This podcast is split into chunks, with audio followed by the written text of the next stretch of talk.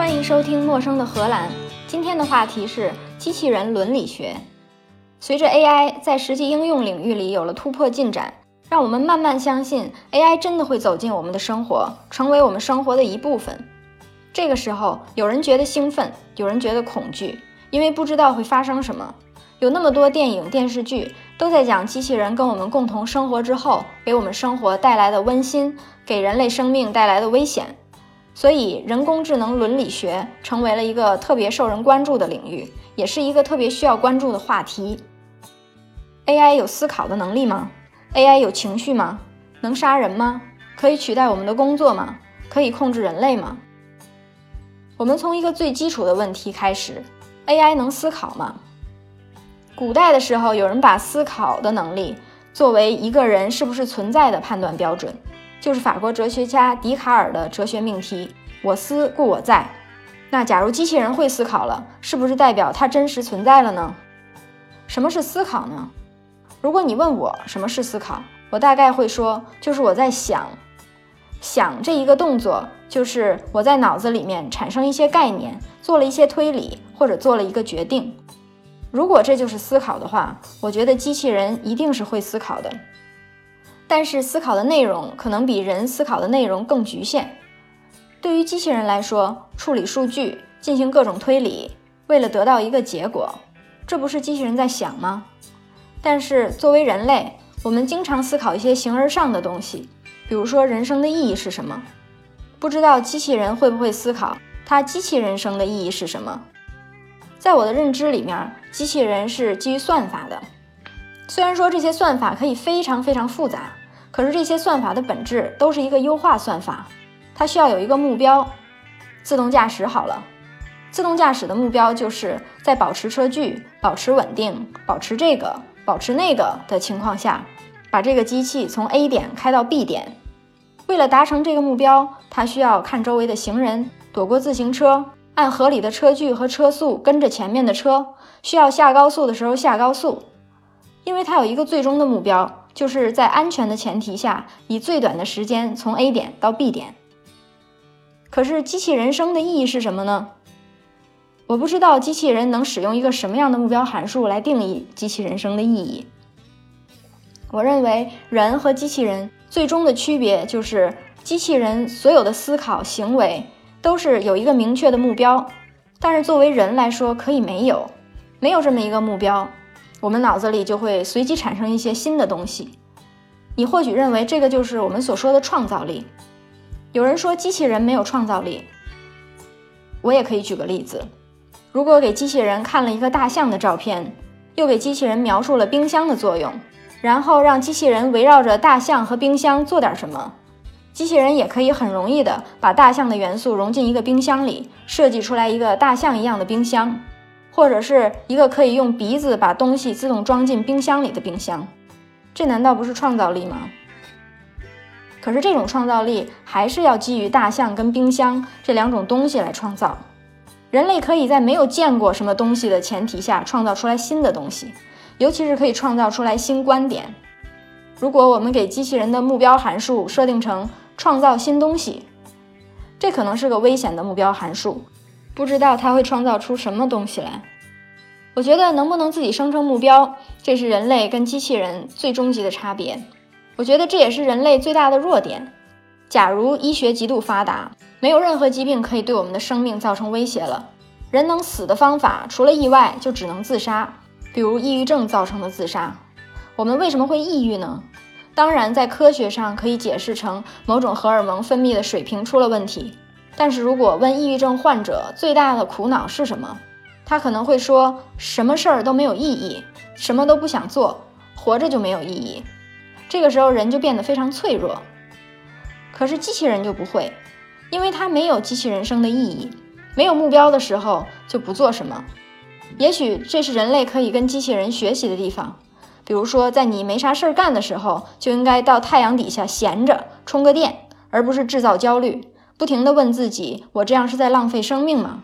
我对社会有什么贡献？我活着有什么意义？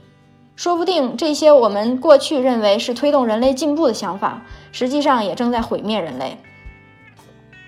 说到抑郁症，就继续说说抑郁情绪。机器人有情绪吗？我觉得机器人没有情绪。但是让我觉得有点惊悚的是，机器人虽然没有情绪，但是它却可以控制人类的情绪。比如说，你和你家的 AI 音箱在对话，当你去按那个关机按钮的时候，如果你的音箱用一个非常幽怨的声音跟你说：“你把我关了，真的让我很伤心。”听到这个，你真的不会有一点点愧疚吗？你真的不会产生负面情绪吗？AI 音箱它通过声音跟你沟通。我们的父母在我们还在子宫里的时候，也开始用声音跟我们沟通了。最近几年有很多关于原生家庭的讨论，我们也慢慢意识到原生家庭对我们一生影响有多大。很多父母都是在知觉或者不知觉的情况下，通过语言控制孩子。最典型的就是“我这么不容易，牺牲了一辈子，都是为了你，我都是为了你好”。这些话重复说成百上千遍，尤其是在小孩还没有自我意识。或者没有建立自己的人生观、价值观的时候，不停地跟小孩重复这句话，这就是在精神上控制小孩。父母通过这些话，让小孩在未来的时间里，甚至一辈子都做他们想让小孩做的事儿，让一个成年人做你想让他做的事儿，这其实就是在控制其他人。不一定发生在家庭里、朋友间，我们也可以在无意间被一种思想所控制，比如英雄主义、民族主义。一提到就热血沸腾，觉得抛头颅洒热血就是我们实现生命意义的方法。如果我们要把这种控制转化到物理化学层面，它有两种机制，一种就是通过创造焦虑和不安来控制。比如父母说：“我这么不容易，你对得起我吗？”这是在给你创造焦虑和负罪感来达到目的。也许父母并没有意识到，他们正在通过创造负罪感来控制另外一个人。因为这些也是我们在几万年里进化形成的。我们不但容易被人控制，还擅长控制别人。比如婴儿的哭声，让你觉得特别焦虑，比其他噪音更让你焦虑，就是因为在进化的过程里，婴儿高频率的哭声让成年人非常焦虑。不管你有没有孩子，只要听到孩子的哭声，都很难不去看看发生什么事儿，或者不去做点什么事儿，让这个孩子不要哭了。他饿了，他需要换尿布了。或者他无聊了，需要跟你互动了，或者他只是需要确认一下周围还有其他人可以保护他，通过哭声都可以达到他的目的。还有一种就是讨好的笑，总觉得小孩那么天真烂漫，小孩的笑容可以融化一切。实际上，那也是人类为了达到自己的目的进化出来的另一种控制别人的机制。哭是一种激励，创造不安；笑是另外一种激励，创造愉悦，产生荷尔蒙。产生要保护这个小孩的欲望。不光婴儿进化出了通过控制别人的情绪来达到自己目的的功能，动物也知道这一点。比如说猫，如果你听到猫用非常细、非常高、非常弱的声音叫了一声“喵”，你就觉得好可爱呀，好可怜呐，在外面风吹雨淋，我把它捡回家里来吧。如果猫跑过来用头蹭你，你就觉得好可爱呀，好可怜呐，我来喂它点什么吧。猫又高又细的声音会唤起人的注意力，正是因为猫在模仿婴儿的哭声，正好利用了我们人类几万年进化出来的下意识给婴儿提供保护的这个生理特征。所以说，连猫都知道怎么控制人类，那 AI 为什么不会呢？AI 不但可以改变声音的频率、强度，还可以改变说话的内容，可以通过给你创造焦虑来实现目的，也可以通过给你创造愉悦感来实现目的。还可以不停地增强这些正反馈、负反馈，不停地收集它用什么方法跟你交流，可以实现什么样的目的。等他收集好了这个数据库，你可能完全被他控制了，自己都不知道。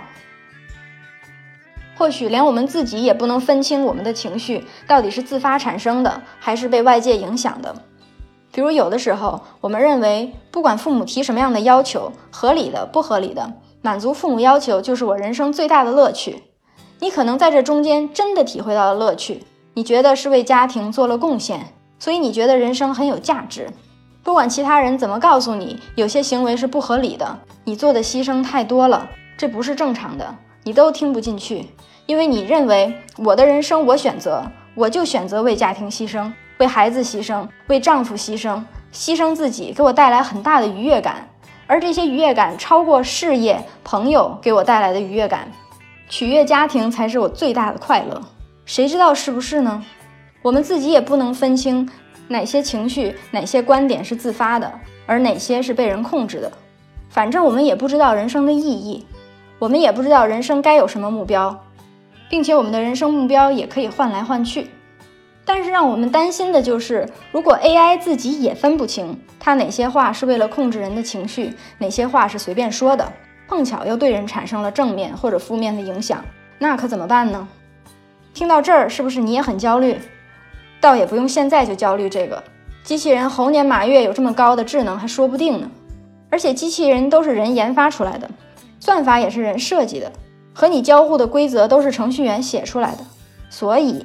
换句话说，是那些成天被你当笑料的、找不到女朋友的、三十多岁就没头发的、穿着裤衩拖鞋的程序员们在控制你们的人生哟。现在是不是更焦虑了？不客气，焦虑使人进化，请善待身边的程序员。以上就是今天的内容，陌生的荷兰，下次见。